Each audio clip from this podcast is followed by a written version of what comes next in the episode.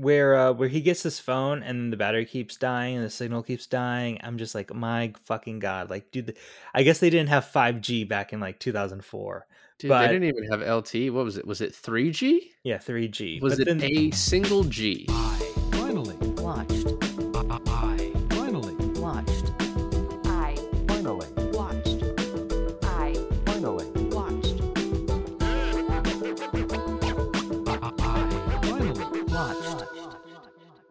Hey, everybody. Welcome to another episode of I Finally Watched. This is David. and this is Alon, and I finally watched Collateral. I mean Oblivion. No, I mean Collateral. You know, so Alon's making a joke that I didn't know he was going to do. But what happened was we decided, after doing a few good men, for synergy purposes, that we would do a Tom Cruise movie the week that Mission Impossible comes out. And in fact, the day this comes out, we are both going to be in the biggest screen nearby watching Dead Reckoning Part 1 Yep. and we decided to do Oblivion, and we both got halfway through it. And the next day, when we were like, "All right, I guess we got to finish this," and it's just like we don't really want to talk about it because, and you finished it, I did not. I never got around to finishing it. Oh, I'm surprised I'm the one who finished it, honestly. It's it's not even that it's like horrible. It's just so middling, just so like kind of uninteresting and just like whatever. Yeah, yeah. that is like it wouldn't even have been fun to talk about it from a like a it's horrible perspective because to me it wasn't horrible i just like didn't care about it at all yeah it's it's uh, it's not horrible and i think that's its biggest fault right because at least if it was like really bad then it could have been like somewhat more entertaining but the fact that it was just mid all the way through um yeah and then just kind of dwindled there in the end for me at least. Do you want to talk about the structure of, of oblivion for literally two minutes and then we'll move on to collateral? Not particularly. I will say the one thing I, more i wanted to say is that collateral was directed by joseph kosinski who also did the graphic novel that the movie was based off and what is surprising about that is joseph kosinski has done other things that you and i both like a lot top Hmm. gun maverick and then he just did spiderhead which is on netflix which i actually thought was really good um i'm curious if like if we would actually have enjoyed the graphic novel i would probably never read a graphic novel but just i don't know i mean, I mean it's just like the movie's kind of like structurally it just kind of gives you gives away stuff like in the beginning and then i know you told me i don't Oh, want to i don't want to talking about you're talking about this graphic novel of oblivion? No i'm talking about the movie sort of gives away a lot of details like in the beginning. No but you're talking about oblivion. Yeah what, what do you mean? You said collateral earlier Oh, well, yeah, sorry, talking about Oblivion. That's because we should move on to Collateral. But Oblivion gives away a lot of like a lot of details of the ending, and then you kind of told me, "Oh, well, this is how it actually ends," and I was like, "Well, I mean, I guess that's kind of cool, but it doesn't really pay off that much." And I don't want you to spoil it for people because the title of this episode is Collateral, so I don't want you to tell them how it ends. I won't tell them how it ends, but you're right in the sense that and this is the biggest fault of the of the film, I feel like, is that it sets all this up in the beginning um to tell you exactly what the movie is going to be and then it throws in a couple of things in towards the end of the movie that seemingly come out of left field. And then they don't tie and that would be cool. I guess that would be considered a twist but the fact that they don't tie into anything much after that i think that's where like it gets messy and plot gets lost and then it becomes kind of a bad film but i guess that's why we quit halfway through and moved on to collateral another tom cruise movie You know what's interesting, real quick, last thing about Joseph Kosinski, because I'm just looking at his IMDb, is the first thing he ever did was the Gears of War commercial that had the song Mad World in it. You know that oh song? Oh my god yeah Yeah, that's like such an iconic commercial. So he did that, and then the next thing he did was Tron Legacy, which is crazy that that's basically his like directorial debut. They gave him that. yeah Um, then he does Oblivion, and then he does Only the Brave, which I heard is really good, and then Top Gun Maverick and Spiderhead. Um, but like I said, I mean, like he's he's obviously a very good director. It's just that like, yeah, that one. Yeah, just the way this was written and laid out. I wonder if there was some. I mean, y- you have a competent director, and then you have Tom Cruise. You just wonder if there was some production trouble that forced a uh, certain edit or certain creative decisions that led this movie down the wrong path. But let's not talk about this anymore. Um, let's talk about Well, the, I mean, I did want to talk about one other thing because I remember you saying to son of a bitch. No, I just about Tom Cruise generally that like I was like, well, you know, I mean, this is only this is one of his only few misses of the last, you know, decade. But then I looked through it and I was like, oh, actually, for me, unless it was Edge of Tomorrow or Mission Impossible, they've all kind of I actually like all kind of been misses. Um, I actually like thought the Mummy movie was okay, but like people hated that.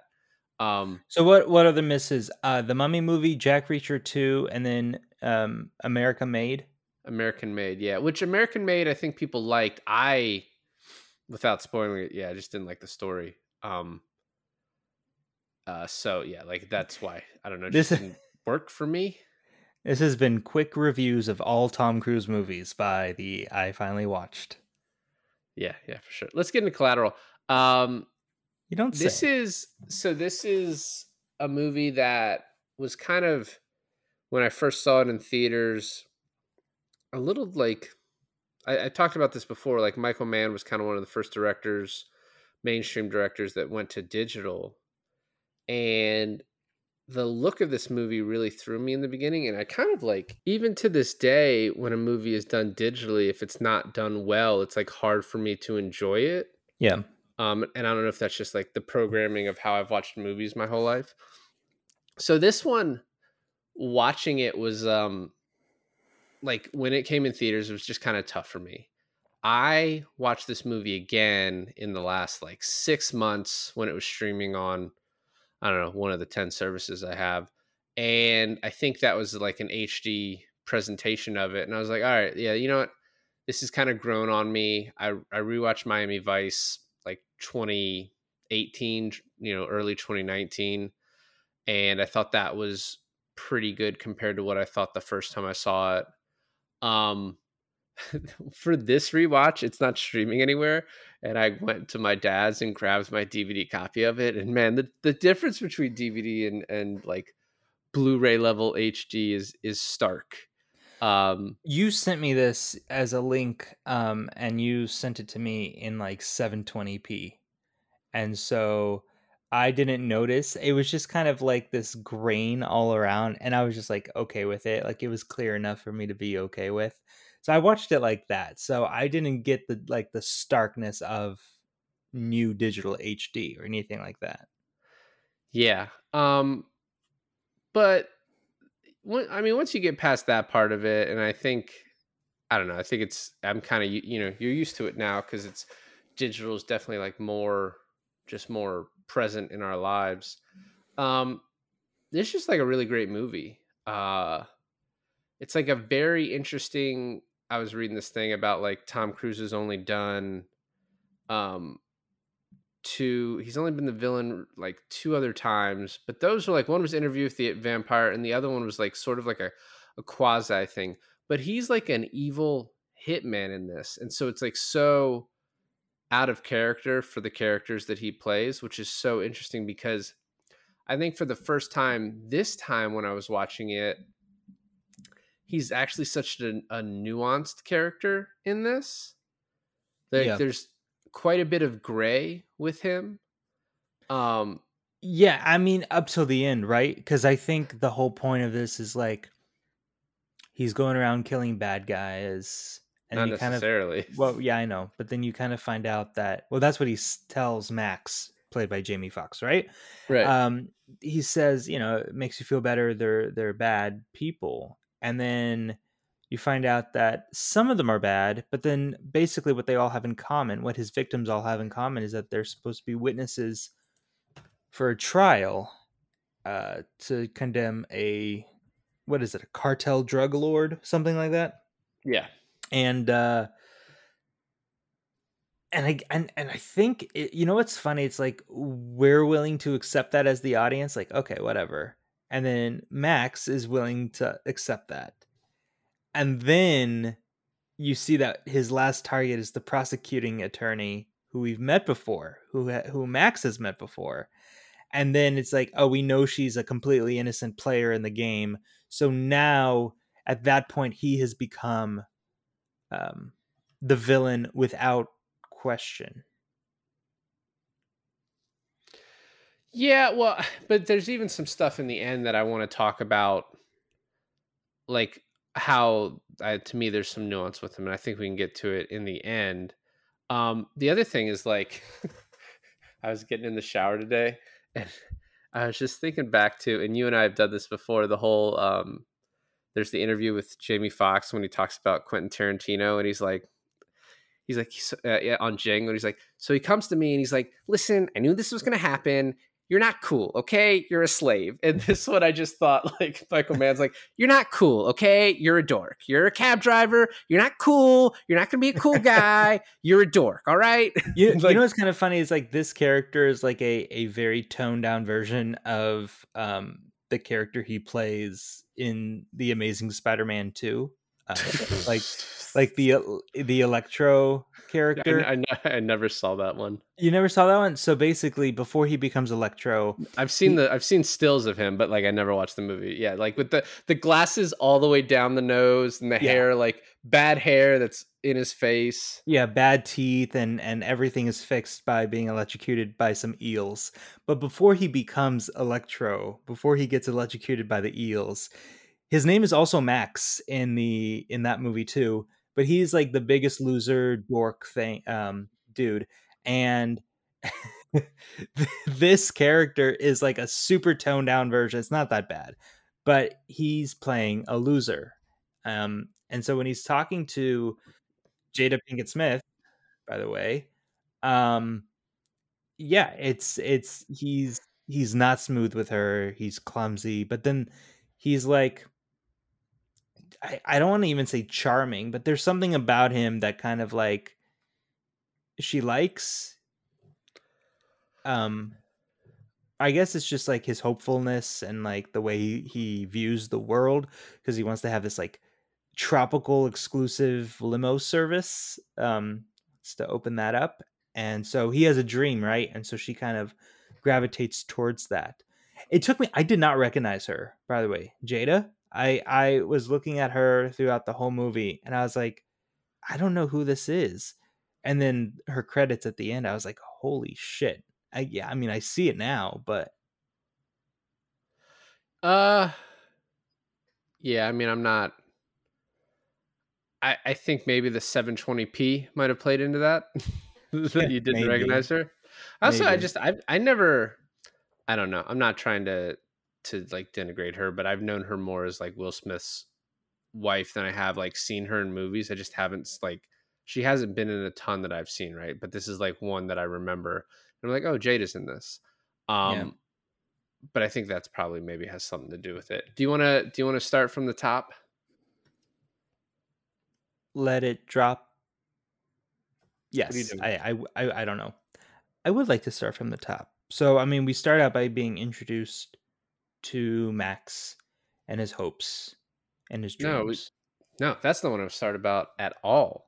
I want to start when Tom Cruise is walking through the airport and the fucking transporter. yeah jason statham that's right that's wow that's right yeah So um, there was like this whole like fan theory thing on the internet, and I don't know where it started or if it started with the screenwriter, but um, basically like is that the transporter came out I think the same year. And the screenwriter of the movie has said that the two movies are in the same universe. Well, if they're in the same universe, then that means that was the transporter, right? That he was playing Right. that character from the so movie. who who wrote and directed the transporter I don't know. I can look it up. Well no no it's okay because the question Luc Besson.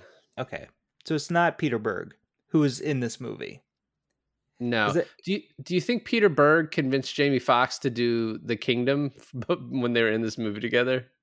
You know the correlation between like Peter Berg and Michael Mann, they have very similar art styles in their directing.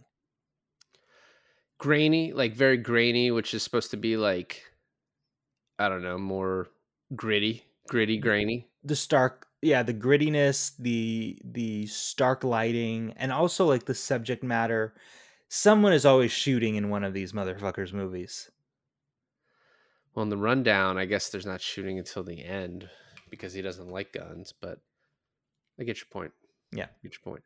Um, and then yeah, so then we do uh, we meet up with Jada Pinkett getting picked up by Max, and um, I like this time was like, what are the chances that just this like successful female attorney is giving her number to a cab driver because she totally gives it to him because she's like interested in him. right Um, and so I just was like, especially considering he's kind of got this very like kind of closed off, sort of muted personality, right? But like, I guess she's attracted to his kind of like the way he handles knowing where to go because it seems like directions around the city are important to her too. Like she's kind of a know-it-all about that. there is that but there's also the fact that what are the odds that the hitman assigned to kill her also gets in his cab Uh it like there's a bunch of like little coincidences in this movie that are like, okay, you, you just have to buy. It, it at least makes sense that he would be at her building because he's like scoping it out to to kill her later on. But the fact of the timing of it of him coming out right afterwards is like yeah, just super coincidental. And like, I mean, eh, Tom Cruise says it the best, right? He's like, it's kismet. It's like it's meant to be. The universe, the cosmos has like put him in that cab at the wrong place at the right time, or however he said it, right? And so it's like, I guess that's just what you have to buy, what you have to believe. Well, yeah, I, I mean, I say this for a lot of movies that it's like, did you want to see the version of this movie where he gets in a different cab and just kills everyone and Jamie, you know what I mean? Like, this is just the version that we saw. Like, it, it's the more interesting of them. So sometimes, like, you just have to suspend your disbelief that these coincidences can happen. Um, and then he and then he picks up. Also, I, I before we get to Tom Cruise, I didn't think his limo idea was that great. Um, I mean, it's his dream, David. Who are you to to destroy a man's dream? I'm not destroying it. I'm just giving an opinion. You know, he can still do it, and maybe uh maybe I'll be wrong. You know, Hmm. it's possible. Hmm. Recently, the most recent thing I watched from Michael Mann, it's not even something he directed, but something he executive produced, was uh, Tokyo Vice. Um, and it's like the I think I mentioned this on the podcast before when we did um some other Michael Mann thing we did, but The Heat. I mean, Heat, not the Heat. the not Heat. the Melissa. If he did the Melissa McCarthy movie, that'd be great. But no, Heat is what you're referring to. I think. um it could have been heat i don't know but but my point is is that um This fucking Heat. yeah um i think that is that the only other michael mann thing He also Okay. directed one episode of Tokyo Vice. I mean, he's directed Black Hat, Public Enemies, Miami Vice, Collateral, Ali, The Insider, Last of the Mohicans, Manhunter, The Keep, and we've only done Heat. well i'm i'm talking about tokyo vice right now my point is saying that it's very good Oh, oh, good. I'm glad we got there. That is important to me that you got to say that that it was very good. I'm pretty sure you said it was very good on the Heat episode too. So Cruise gets into the cab, and I don't know. There's like a lot of dialogue here and there that th- this is a very simple movie that you can say it like- it's not important the dialogue a lot of it is not important it's not important for plot purposes. I guess the, the obviously the writer and the director is like making a point with it. Um, but some I think okay, well here's my major thing, right?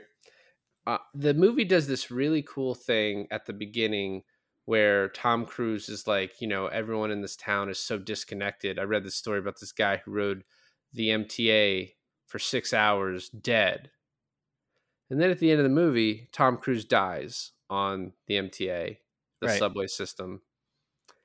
And instead of just letting people figure that out on their own, the connection, Tom Cruise in his dying words is like, "Hey, remember that thing about someone dying on the MTA and riding it for six hours?" You think they're gonna notice if I'm dead on the MTA? Yeah. Yeah, I was like, just don't spell it out for us. I actually probably would have missed it, like slash forgotten about the beginning of it. Um, but like, don't spell it out for the dumb people like me. Just like let it sit. Like let people find that out on their own. Yeah, I I- I agree with you. I could see a bunch of exec like execs getting together and being like, "Well, that's a great ending, Michael, but you have to spell it out for the general audience." And he'll be like, "Great, fine." for the dummies like David. I, You I I've I've said this all along though that movies have gotten better at this where they don't spell things out for you as much. Like where they're like Some movies, yeah, definitely. the good ones. Yeah, the good ones. You know, I that I think that's the most famous shot. At least that's the shot that I recognize from this movie the most is Tom Cruise dead on the subway. That wide where he's just kind of slumped over. That's to me is the most recognizable shot of the film. Uh I don't know. I think to me it was probably just Jamie Foxx in the cab with Tom Cruise behind him like the whole time. There's that. There's also that scene where he shoots those uh, guys who rob Jamie Foxx, and then Hey homie. Yeah, yeah, yeah. There's that scene. I feel like that one's pretty pretty known to this movie too. Um, all right, but let's get there because I I do want to talk about that scene more. Um, I think we're at the first stop already. Where We are, Kills, yeah. uh, I love how many times and how many different ways Tom Cruise calls Ramon fat, the guy he killed. He's like, I killed one fat Angeleno and you lose your shit. It's like, just because Fat Boy had to stand in front of a window. like, he just keeps saying it. what are the like? How unlucky for that body to hit the cab. Well, first of all, you have to have Jamie Foxx say, "Oh, I don't want to. I don't want to be parked out in front because I don't want to be double parked." And he's like, "Okay, we'll drive around to the side." And then yeah, and then for him to stand in front of a window. Um, you know, I was thinking uh, when when you go inside the apartment right after this with Ruffalo, I was like, dude, this is such a dude's apartment. The way it's designed, like the little like there's like, you know, what I mean, it just doesn't have like a woman's touch on it. Like the And one couch with the one TV and the one bed. And then there's just like this leaf above the bed, right? And then I read somewhere that like this was just some dude's apartment, and the only thing they added was like a big screen TV, like in one of the rooms. That was it. dude didn't even have a big screen TV. And they, I don't, unsure if they let him keep it. You know, you'd hope, right? Um, so it took me the whole movie to figure out that this was Jada Pinkett Smith. It took me a good bit of this movie to figure out that that was Ruffalo. Yeah, I mean, with the slick, you know, you're normally looking for like the curly hair. That's like a, you know, he's got a little. Usually, it's like not slicked back like this. So yeah, it's definitely in like at the time, I wouldn't have like known to be like, oh, that's Mark Ruffalo. I realized it like six months ago when I watched it again. But yeah, it's it's it's also just like like you said, like the lighting of this movie and like how it's like all at night. Um, just also just makes it difficult. Well, it's his look too, but they also took away a lot of Ruffalo mannerisms that he usually has in his character. They gave him this this different type of thing that he pulls off well. I, I when I was watching this, I kind of spread it over two days. So I watched up to the point where he goes to confront Javier Bardem in, in um in the club, and uh uh it was like it was so late at night and i'm like struggling to get through this that i just pause and then continue in the morning but i didn't recognize him because i guess i was just so sleepy and then when i woke up and watched the rest of the movie when i like backtracked a little bit to like watch that scene again i was like holy shit that's javier bardem I, well, I think it's the only time too that I can remember seeing him with like a buzz cut like that too. So it also like changes him a little bit too. Well, it's in- it's interesting the way they take these well-known actors and they changed them in this film in such a way. If if Tom Cruise wasn't such a recognizable figure in Hollywood, giving him this like gray white hair is also a stark contrast on like what you would usually see Tom Cruise look like. No, yeah, absolutely, I agree. Um, Jamie Foxx just looked like Jamie Foxx though. like there wasn't much change going Yeah, on that's there. true. That's true. Except he was nerdy. I was gonna say he usually like up till that point, he usually plays like a pretty cool guy character, right? So Yeah. Now there is some cool. I, I do want to say that Tom Cruise's dialogue in this movie is cool. It's probably like part of the reason he took it. But Jamie Foxx, like after this first shooting, after he helps him clean it up, he's like, you know, it ain't my job to drive around killing people. And he's like, well, tonight it is. It's like you weren't supposed to know about this, but Plan B, we got to roll with it. And then just like a bunch of other like bullshit, like was it Ichi or whatever? I can't even remember what he says. And Jamie Foxx like, what the fuck are you even saying? Like none of that makes sense. I don't want to kill people. Um, and then they get stopped by these cops, and this was also just like a very another like coincidental thing, right? Like the cops are gonna make them open the trunk, and Tom Cruise is like, dude, if they make me open the trunk, I'm gonna kill them. That's gonna be on you. You need to make them go away. And then as the cops are walking up, he's like, that guy's probably married. The other guy's probably got kids. Like that they're never gonna see him again. Like, you know, you gotta you really gotta make this happen. And then it just so happens that like a shooting call and they're like, all right, well you can just you know, just take the cab and take it. Eh, this movie's called Collateral because Jamie Foxx is the collateral within this whole like underworld hitman thing. But the alternate title to this movie could easily be just called Coincidence. Um is and I'm thinking especially like when they go to visit Jamie Foxx's mother in the hospital, how Ruffalo gets into the same elevator as them. Yeah, well, and this movie came out around the same time as like Crash, and Crash is like a movie full of like Yeah, that's right. coincidences and how things like all tie together. So I I think this was a big like storytelling like device back in the day. The fact that Ruffalo walks into the elevator at the same time as them, as the audience, you're like, oh, what's gonna happen? They don't know he's a cop. He doesn't know these are the bad guys. This is like meaningless in the grand scheme of things. Like nothing's gonna happen right here. Right. So it's just like it's just in there to be in there, but it doesn't matter. Yeah, they don't make connections to the taxi until he actually goes to the morgue in the elevator and then makes the connections to the body and then they meet up with the who are they the FBI Uh yeah. and then and then they draw the connection to the taxi. I like how interested that mor- morgue worker is and how proud of himself is. He's like, dude, I think all these victims are connected. And he's like, how? He's like, wound pattern? He's just look at this two in the chest, one in the head. That's like tactical shit.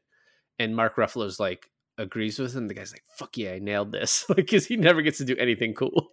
uh, I I feel like Michael Mann also does a very good job of taking these little characters and giving them all these little like minute details that gives them a lot of personality. Like it, it's it's quick, but it's extremely layered um, and detailed. Especially how qu- how like easily they come in and out of this film. Like even Tom Cruise, who's supposed to be this like hitman, has this underlying worry that his life is meaningless and it's not like largely projected throughout the whole film because i think this film still you know it's focused on jamie foxx being the main character but for tom cruise being worried that no one's going to notice his dead body on the subway like that's that's a human thought to a very like inhumane character You know what though? I actually think this is the whole point I want to make, and I want to make it towards the end. I actually think his character is a little more humane than like the movie kind of shows you at first blush. Um, so th- we can get to it now. So you know, he goes to the second killing, uh, zip ties his hands. These fucking uh, like swastika wearing motherfuckers come up and steal Jamie Foxx's wallet and steal the briefcase. Tom Cruise comes out. The "Hey homie" line is is funny every time. Um, and Tom Cruise, he's like, you know, if you attract attention, you're gonna get more people killed. And then he's like, "Do you like jazz?" And then we're off to that. But do you like jazz the scene I want to talk about really is the Ruffalo is at the crime scene now, the first killing. Um, it's also just highly coincidental, right? That Ruffalo goes to this guy right after he's been killed. Like within, it feels like minutes, you know, based on like the way the movie's presenting it.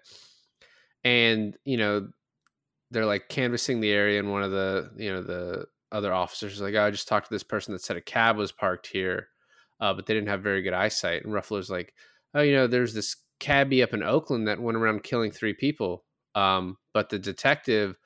Never bought it because the guy didn't have a criminal record and you know he always thought someone else was in that cab um and so then th- that's told to you in a very kind of exposition-y way so that you're like oh tom cruise is going to kill him at the end of this uh, and he was always going to kill him the like that's the way he does this right but which is is not necessarily true because we don't know why he killed that cabbie it could have you know something could have happened that caused him to kill him maybe he wouldn't have if you know whatever um, maybe tom cruise isn't as good of a hitman as we think but Right. um, I think it at least puts it in your head that oh, he's planning on killing Jamie Foxx at the end of this. That was always the plan. He was never going to just pay him and let him live.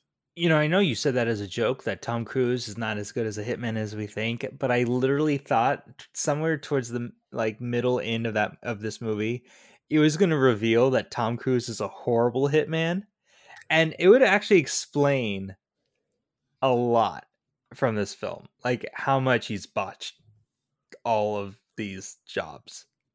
Like Felix is like, you lost the briefcase again. How do you keep doing this? Mhm. Yeah. He's like, that's why that's why he couldn't go to Felix because he's had to go to him before, and he's like, I just can't keep doing this. I can't like I can't face him anymore. Um, we're next at the jazz club. I um, one thing that I, I took from this scene is so the guy who is the jazz player, um, I recognized him. Obviously, I recognized him from a ton of stuff, but the main thing I recognized him from was Miami Vice. I actually thought it was in Heat too, but no, it was just it was Miami Vice. He's also been in Ali. What I think is interesting is Michael Mann, like a lot of directors, likes to use a lot of like these same people throughout movies. So like Jamie Foxx was in Ali, this Miami Vice. Um, Al Pacino was in Heat and The Insider, and then Russell Crowe was in The Insider, directed by Michael Mann, and he actually is the one that brought the script Collateral to Michael Mann to be in it, but then it took so long that Russell Crowe had to back out, but Michael Mann stayed on. I am so glad Russell Crowe, yeah, because he would have taken Tom Cruise's role, right? Yes, yeah, yeah. I'm so glad it was Tom Cruise. The the alternate casting at the end of this is going to be fun because there's like a ton of different like people that could have been in in random spots. I think uh one that I didn't even write down to talk about, but like Johnny Depp was uh was up for the for the Jamie Foxx part for Max. So there's just like a ton of like iterations of what this movie, you know, could have been. But the jazz the jazz club part is really cool. I I love how they're just having this conversation. Jamie Foxx is like, "Oh, finally everything's cool." And then uh Tom Cruise is like, "That's a great story. They're going to love that in Cartagena." And the the fucking the jazz guy's like, "Man, I thought you were cool." Yeah, th- this what this movie does too is like it makes you think that um like as the suspense is rising for Jamie Foxx, it's rising for us as the audience and then as it's like cooling down like seemingly um the situation is becoming a calm one. Uh Jamie Foxx starts to feel it, we start to feel it, and then it's like taken away from us immediately and it's taken away from him immediately. So you're on this like roller coaster of emotions that that Jamie Foxx's character Max is experiencing, but we're also experiencing it simultaneously as the audience. Um, like when well during the their his third hit with the um the Asian dude at the club. I think that was that fourth. Well, how many people did he have to kill in total? He had to kill five. So he killed Ramon. And then the second guy was like Ramon's lawyer. And then The jazz guy the and the jazz Asian guy's guy. three, Asian guy's four, and Yeah. then Jade is five. After the jazz club, he's going out and he's like keeps getting this call from his boss. I liked earlier when this is one of the things I'm talking about. So Tom Cruise is like hearing uh Jamie Foxx's boss yell at him and say, "Oh, you're going to pay for the cab." And then Tom Cruise is like, "You don't have to take that shit," which is like one of the reasons I think Tom Cruise may have not killed him. Um, he's like, "Hey, you tell him to like kiss your ass," and then he gets on. He's like, "I'm gonna." Once again, Tom Cruise loves playing an attorney, even like a fake attorney. In this one, he's like, "Hey, I'm a U.S. attorney." And you're trying to extort this guy. I'm gonna be all up your fucking ass. He's like, whoa, whoa, whoa. You know, let's talk about. It. He's like, no, there's nothing to talk about. And then, you know, um, he does that. So then later on, uh, the mom is looking for him. The dispatcher's like, yo, your mom keeps calling. You need to talk to her. And uh, Tom Cruise is like, if your mom's looking for you, I can't have people looking for you. So we have to go to your mom. He's like, I'm not going to take you to my mom. He's like, since when is this a fucking negotiation? And then they go to his mom's. And what I think is so funny about this is like, so to escape the situation with the mom, he steals his briefcase. And it's not as if he was like, oh, I just hate what you're doing. It's just like, I don't want to be with my mom and you anymore, so I'm going to run out and take your briefcase and throw it away because of like how uncomfortable the situation with my mother is making me. I took that, but also like he wants to get this hitman away from his mother. Like he doesn't quite know his capabilities yet, right? So he wants to kind of save his mother in a way. Um but yeah, so so he runs away, he throws the briefcase. Now he has to go and retrieve the docket back. And this is great because throughout the whole movie, you're seeing Max's character arc to become more and more like Vincent, you know, throughout. And here, where he's in front of Javier Bardem and the rest of the cartel, it's this it's this fake out, right? Like he's mimicking him. Yo, And tell I- your man, tell your man to put that gun away. I'm gonna beat his bitch ass with it. Well, like he repeated um he repeated what Tom Cruise said to him in the beginning to Javier Bardem, like word for word. It was like a quote or something. I forget exactly what it was. Well, no, yeah, it was the I Ching, the the I Chi shit or whatever. Yeah, Yeah, he yeah, said yeah. like, yeah, roll with it. Um, yeah, yeah, he's just sort of playing a character. I do think it was a little unbelievable how believable he was as like the character of Max, but like I was fine with it. Um, Yeah, I, I took it as like it was a survival instinct that kicked in. He's like, I gotta, I gotta, re-. and I was really thinking too. Like he was like, how long have you been on this job? Like if they ask, like I need to have as much information as I can possibly have to convincingly be you. And he said a bunch of stuff, but like one of the things, and it's like I think the only thing that came up was that he's been doing this for six years, and it's not like they outrightly asked him you know, we don't believe who you are who you say you are. So how long have you been doing this? But then he like casually slips in. He's like, I've been doing this for six years, and not once have I ever, you know, blah blah blah blah blah. it was also funny. He's like, "How long you been doing this?" And he's like, "Private sector, sector, six years." So he's like, obviously, like military before this. Right. um th- there is some like cool conversation between max and vince where you know max starts asking him about or no i think vince is trying to make max feel better about his mom and he's like you know they project onto you what they you know what they want you know their flaws Because And- Vincent talks about his bad, his bad um bringing up with his father, and the only thing I could think of when bringing when up upbringing upbringing with his father, the only thing I could think of when he said that was um Magnolia, and I was like, what if Max is the same character from Magnolia, but like after his father dies, vincent he he becomes Vincent. Oh yeah, what if yeah, what if Vincent, you know, same character, but then he becomes this character after his father dies. Yeah, I don't think the timeline works, but I mean, whatever works for you, I'm fine with it, really. So, the other thing that I want to say about the scene where they're talking before they get to Felix is, is that it kind of feels like Vince likes Max, right? He's like, you know, 12 years is temporary. What, you know, why are you not making this limo thing happen? And earlier he's asked, like, why are you not asking the, this woman out, you know, that gave you her number? Like, why are you know, Like he's trying like- to he's trying to better his life. Yeah. yeah, it's like just you know get your shit together. You, you can't keep waiting. Um, and then they get to Felix's, and at the same time, Ruffalo goes to the feds, who happen to be watching Felix's. Another coincidence. Um, and the feds like don't want to tell Ruffalo, who's an LA cop, anything. And he's like, "Well, you know, I have these three people that are dead," and he gives them the name. And the feds are like, "Fuck, those are our three witnesses."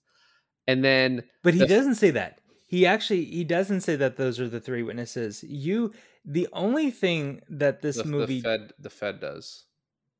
I don't think the Fed the Fed mentions that they're witnesses at that point because later on you have um, Max asking Vincent, "Who are these guys that you're offing?" And he's like, "Oh, I don't know, but they they give off federal witnesses to me." And then that's as the audience, that's when you figure out. I mean, the the the commander guy says it at one point. He says uh, those are three witnesses um, because they just find out like another guy's been killed, and then Ruffalo looks over and he's like, "Oh, that cab has damage to it," and they run the plates, and they're like, "Oh, it's this guy named Max," and so the feds immediately like, "All right, Max is the bad guy," and the Ruffalo is like, "Well, no, I mean not necessarily because he has this whole." cop thing that he's thinking and he's like well you know he could have the feds are like yeah he could be a hitman that infiltrated the you know this cabbie's life and like he looks like him so he's able to da, da, da. it's like none of that you know makes sense but the fact that just like all right well we just got to kill this guy. I mean there's no like i guess right or wrong to this because it's all kind of like craziness and they're just like we got to save our witnesses because this is a huge case. Um there there's this other thing I want to talk about too, and the movie tries to explain this very like I don't know, very like quickly, which is just like how did they get all this information on these witnesses, like that should kind of be protected, but I guess the uh, Javier Bardem explains like, oh, we have like the best counterintelligence and we figured all this out when we should it's not public knowledge so we figured all this out to get these people and so maybe that's like why it's i don't know so easy for them to like for this list to be created for Tom Cruise to kill these people and the FBI not be aware that like this could be happening. Yeah. But it's just kind of like I don't know. The whole thing is like that's odd. Yeah. You know how in Heat there's like backstory on certain characters that it never really like goes too much into it, but you just you know believe it and eat it up as you're watching it and it's like it not 100% of everything gets explained to you but you and and and then when when we read heat 2 things became like more elaborated on certain aspects that the movie never even touched Right. right i feel like and i'm not saying michael mann should go out and have collateral 2 written as a novel but if he did I feel like it would it would be a lot in the same vein as the way Heat was explained, with like a prequel and then a sequel, and the prequel would explain exact kind of like you know how um I think it would have to only be a prequel. well you know how kind of like how uh John Wick the first one sets up all this stuff, but it doesn't really go into much elaboration. But then the second, third, and fourth keeps building this world of like hired hitmens and mercenaries. Yeah. I feel like it's kind of like this. Like collateral is just like the tip of the iceberg in this entire like faction that um you know Tom Cruise is hired into or whatever um or this criminal underground that Javier Bardem is a part of but the movie gives us just enough to complete the movie not really like anything outside of this world Yeah, I mean, that's just John Wick. You just described like a hitman world, so it's just John Wick. Are you saying Tom Cruise is one of the John Wick guys? I'm saying that collateral transporter and John Wick all take place in the same universe I'll allow it. Um, I, I think my favorite scene is the Felix Jamie Foxx scene where Felix is monologuing and the guys behind him are pulling their guns, and then Jamie Foxx like just is like has to pull it together right then and there to save his ass, and is like, "I'm gonna beat that guy's ass with his own fucking gun." Um, and then he's like, "In six years have I ever not finished?" And my favorite part, he's like, "As a token of my appreciation for you giving me this information."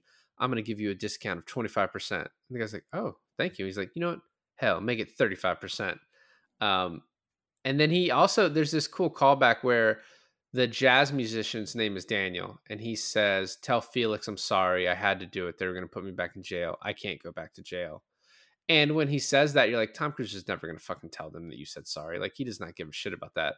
But because Jamie Foxx is playing the Tom Cruise part in this little section, he's like, by the way, Daniel says he's sorry. And Felix is so confused by this. He's like, why would he tell me that? Like, uh, okay, thank you. Why? It's just so odd. Yeah, I thought that was gonna like um play a hand in in finding him out later on, but it I mean, Javier Bardem never comes back up into the movie. So Yeah.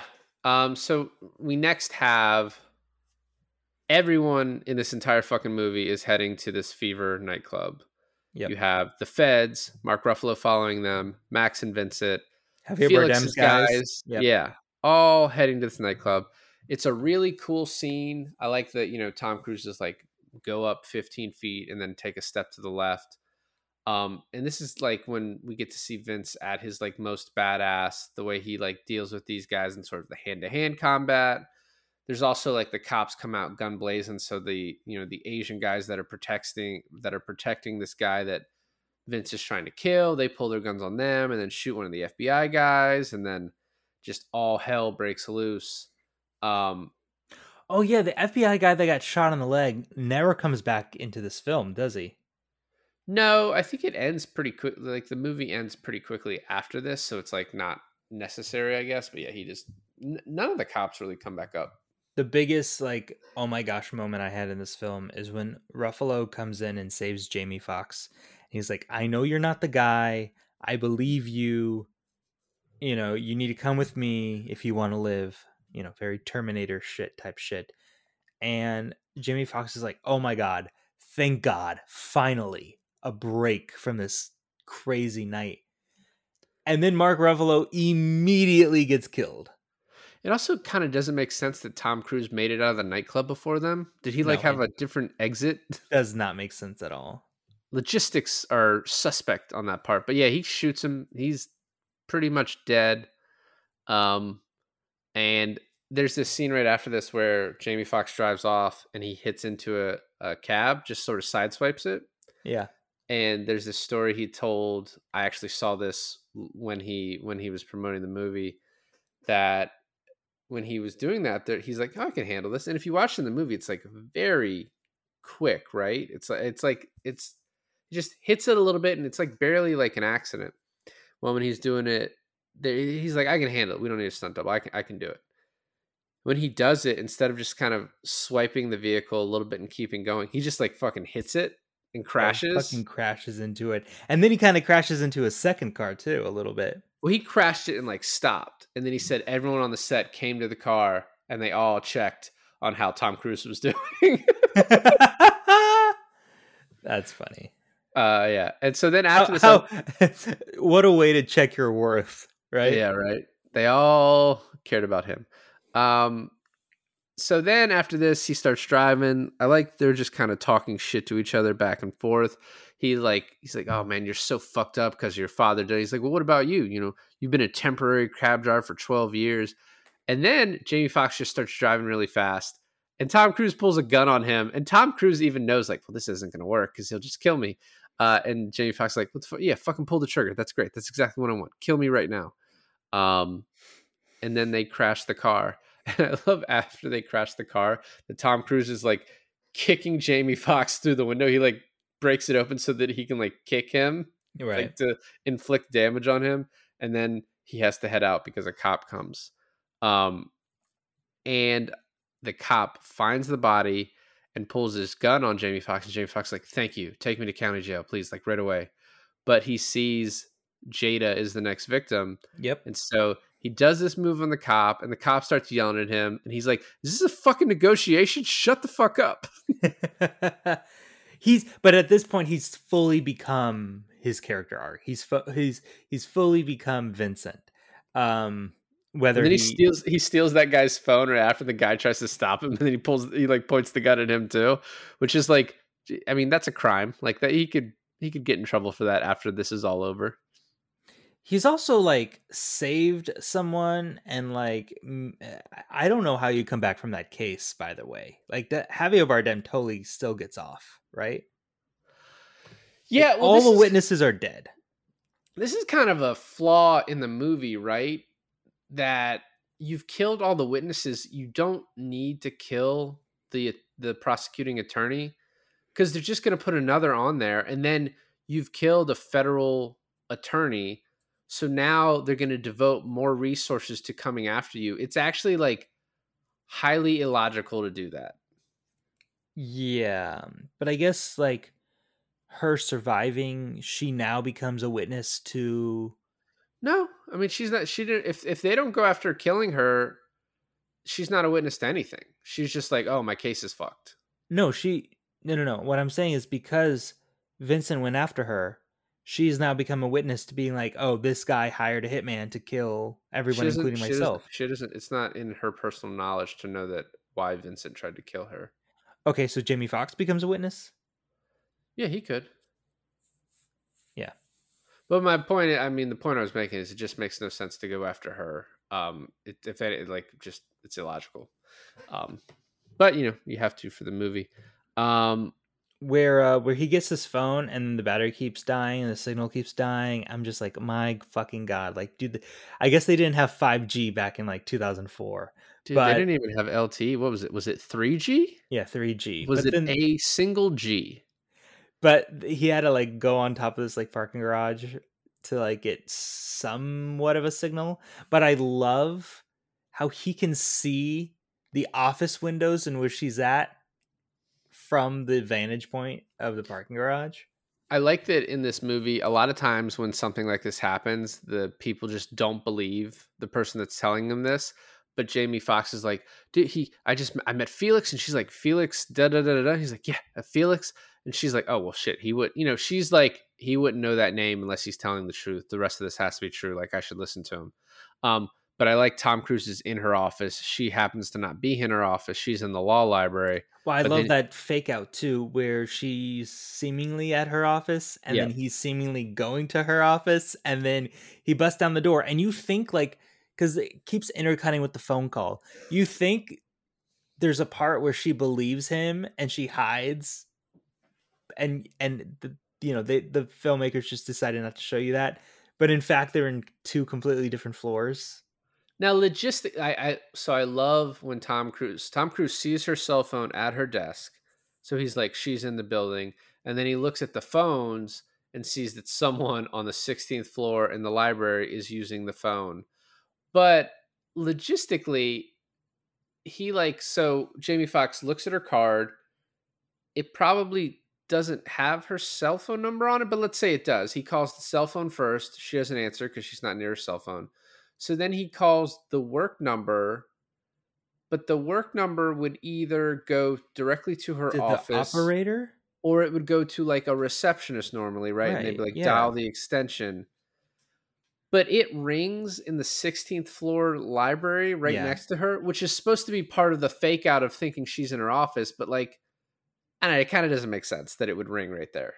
and she's the only person in the entire building apart from the security guy who died Does every phone in the office ring? ring if that if, if someone calls after hours, like whoever answers it. they could have solved it easy easily too with if she just had her cell phone on her and he just called her cell Yeah, but then you got to figure out why does Tom Cruise? because when I he's mean, in One explanation is that maybe she forwarded all the calls that went to her desk to the 16th floor because she's the only one up there. Maybe she could do something like that. oh yeah i guess i mean i guess it doesn't It's it's to still be weird. explained either It, it- who cares? I this is the first time I've ever noticed it, and I doubt a lot of people noticed it. But it's just it was something I just thought about. Oh, this is why people listen to the podcast for cutting edge information like this So Tom Cruise finds her, He's about to shoot her. Jamie Foxx is like, "Let her go," and he's like, "What the fuck are you gonna do about?" it? And just shoots him. It's like, bro, shoot him two more times, like right then and there. The movie's over. Just just kill him. But instead, they run. There's this scene where Cruise throws a chair through a window, and it's clearly Cruise Then tries to jump over the chair, but lands on it and falls to the ground. And that was a real take. That man was like, "Oh, I'll just leave it in." And it's one of those ones that's so obviously a real take that it's funny that it gets left in because it is just looked like so comical. There's another part of this movie a little earlier that I found very comical, where, where he picks up the trash can to try to break try to break the glass of the building, and it just bounces off, and then he pulls out the gun and, and shoots the glass out.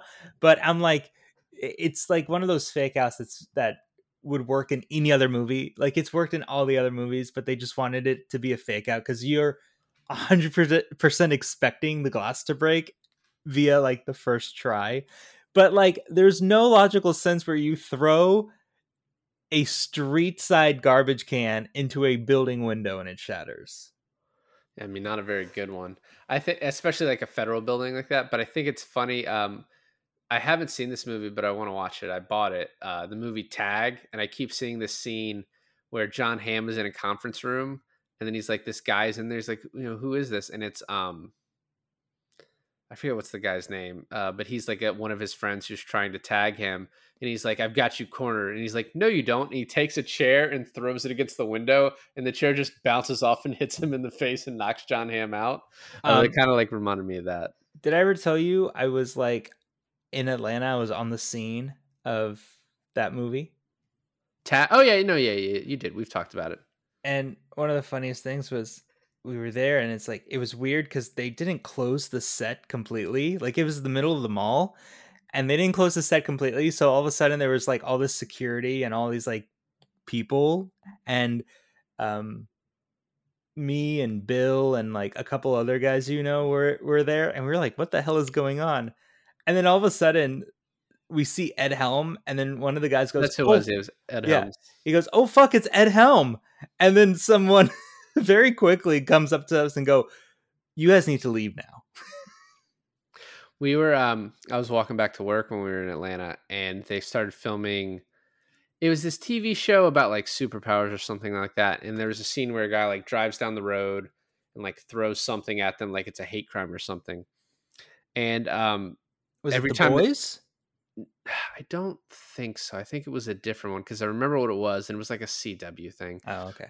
but um the like the people on the megaphones were like guys when we start filming you can't just stand there and watch. Just please walk naturally because people were stopping to look at it. And they're like you have to act normal if you're going to be like in the background of this uh, which i just thought was really funny. So back to this.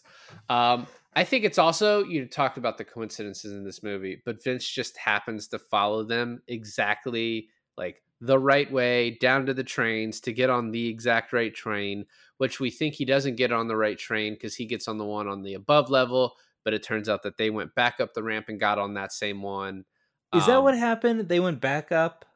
yeah yeah we just don't because cruise doesn't go down he just goes he jumps across and gets to that one and they just happen to be getting on that one so they would have had to have gone back up to get on it um I I mean, it's once again, it's like it's the only way the movie's interesting if he happens to follow them exactly. But you'd like for them to be some reason that he did instead of just him being like a magician.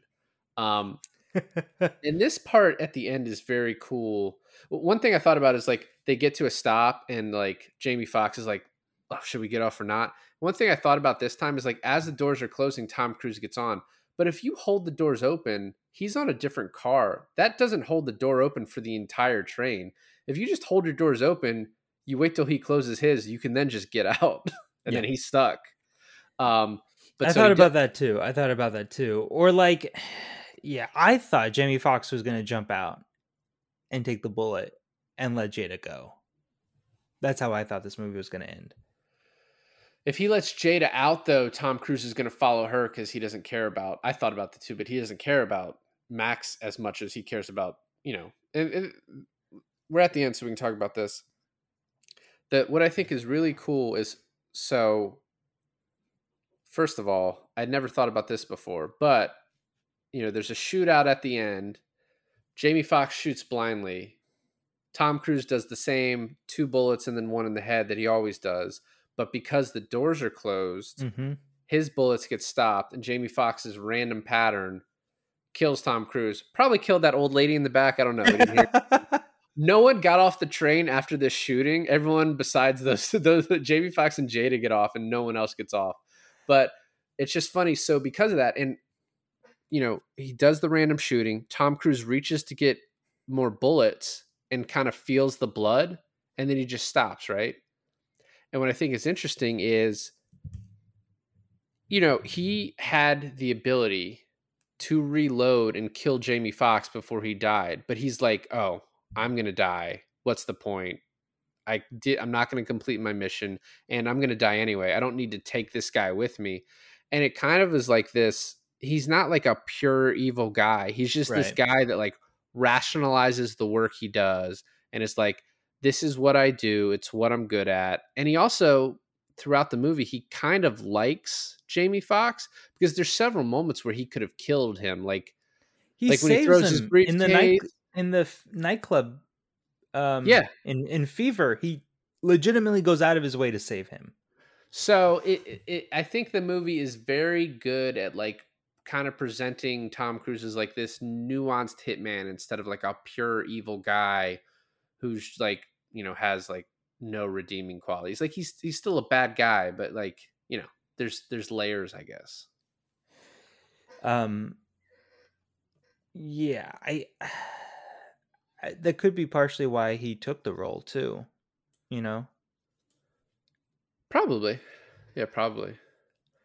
I mean, overall, this movie was not what I expected. I've seen this movie circulate quite a bit, you know, around Twitter, and and I've seen screenshots of this film, and I actually thought this movie was going to be a lot longer and a lot um, more elaborate. And I'm surprised how contained and focused this movie is. Um, it it doesn't do a lot to branch out, but not in a bad way, in a good way. Um, I'm I'm curious, David. Uh, what are the alternate castings? So there's a bunch of different ones, but Hit me. Uh, Ed Norton was offered both roles. okay. Um, Val Kilmer was cast as Detective Fanning, but had to pull out for the movie Alexander, so Mark Ruffalo took that role. Um, Colin Farrell was offered the role of Vincent. Oh, he would have been great. Well, and he does later do Miami Vice. Yeah, he would have. I honestly almost prefer would have preferred Colin Farrell in this. Tom Cruise is great, um, but you know, you know my feelings on Colin It's it's Farrell. it's hard to get it's hard to get over Tom Cruise being Tom Cruise.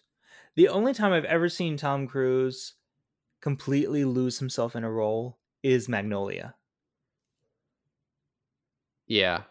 I mean, I think he kind of does in this too. You know, ironically enough, the movie that I think he, as of recent, plays a different character than he normally does is um Jack Reacher. Really. Yeah, it like he is playing like a very different character in that. There's still obviously Tom Cruise shines through because he's Tom Cruise, but he is very different. Um at one point, Mann wanted Tom Cruise playing the hitman and Adam Sandler as the cabbie, which I actually really like. I think that works really well. That would have been funny. Um, and then, according to Cuba Gooding Jr., he met with Michael Mann and um, wanted to play the role of Max, but because of Jerry Maguire, Michael Mann was like, "I can't have Tom Cruise playing this and you playing that. Like, it just it's it's not not going And to I, work." and basically, I'd much rather have Tom Cruise than you. Um, and then, so it's kind of funny. Russell Crowe was going to play this role, but he didn't commit because he was preparing for a movie called Eucalyptus, which was an Australian film that never was made that was going to star Nicole Kidman, Tom Cruise's ex wife. And then there's also this funny thing where Tom Cruise used to date Penelope Cruz, who then married Javier Bardem. Right. And then Cruise was also married to Katie Holmes, who later dated Jamie Foxx. So Tom Cruise seems to be pretty. I think he's actually still friends with Javier. So T- Tom Cruise seems to be pretty cool. Like once once people break up, he's like, ah, that's fine. You know, whatever. It's got to be the uh the teachings, you know. Um, I mean, Hollywood is such like a small world comparatively to like everyone, especially like the top top actors and actresses within that. Um, what am I thinking of? Elite, you know, the elites. So it's not surprising that there's like crossover dates and marriages. Well, overall, I'm glad we uh we switched it up. Did Collateral instead of um Oblivion. Oblivion. Yeah, dude, I fucking blanked on that. Um, yeah, this was great. We do. We need to do the Miami Vice movie. We need to do Ali. Like, we just need to run through these Michael Mann movies because they're all great. Not only, yeah, I, I, I really want to do the Miami Vice because if it's anything like Tokyo Vice, it's, it's really good. that one takes um, place in Japan. I don't know if you're aware. Yeah, yeah, yeah, yeah. Does the uh, does Miami Vice take place in Florida? Miami, I think. No way. Um, not only Some do we Fort have to, I get it. The joke is dead. Uh, not only do we have to get through Michael Mann movies, but I still have yet to see all of Tom Cruise films, um, and not the bad ones we mentioned earlier. But I, I really want to see Vanilla, Vanilla Sky. is definitely high up on my list. Oh, we'll- We'll have time. So, thanks for listening to another episode of I Finally Watched. This is David. And this is Lon, and I finally watched Collateral.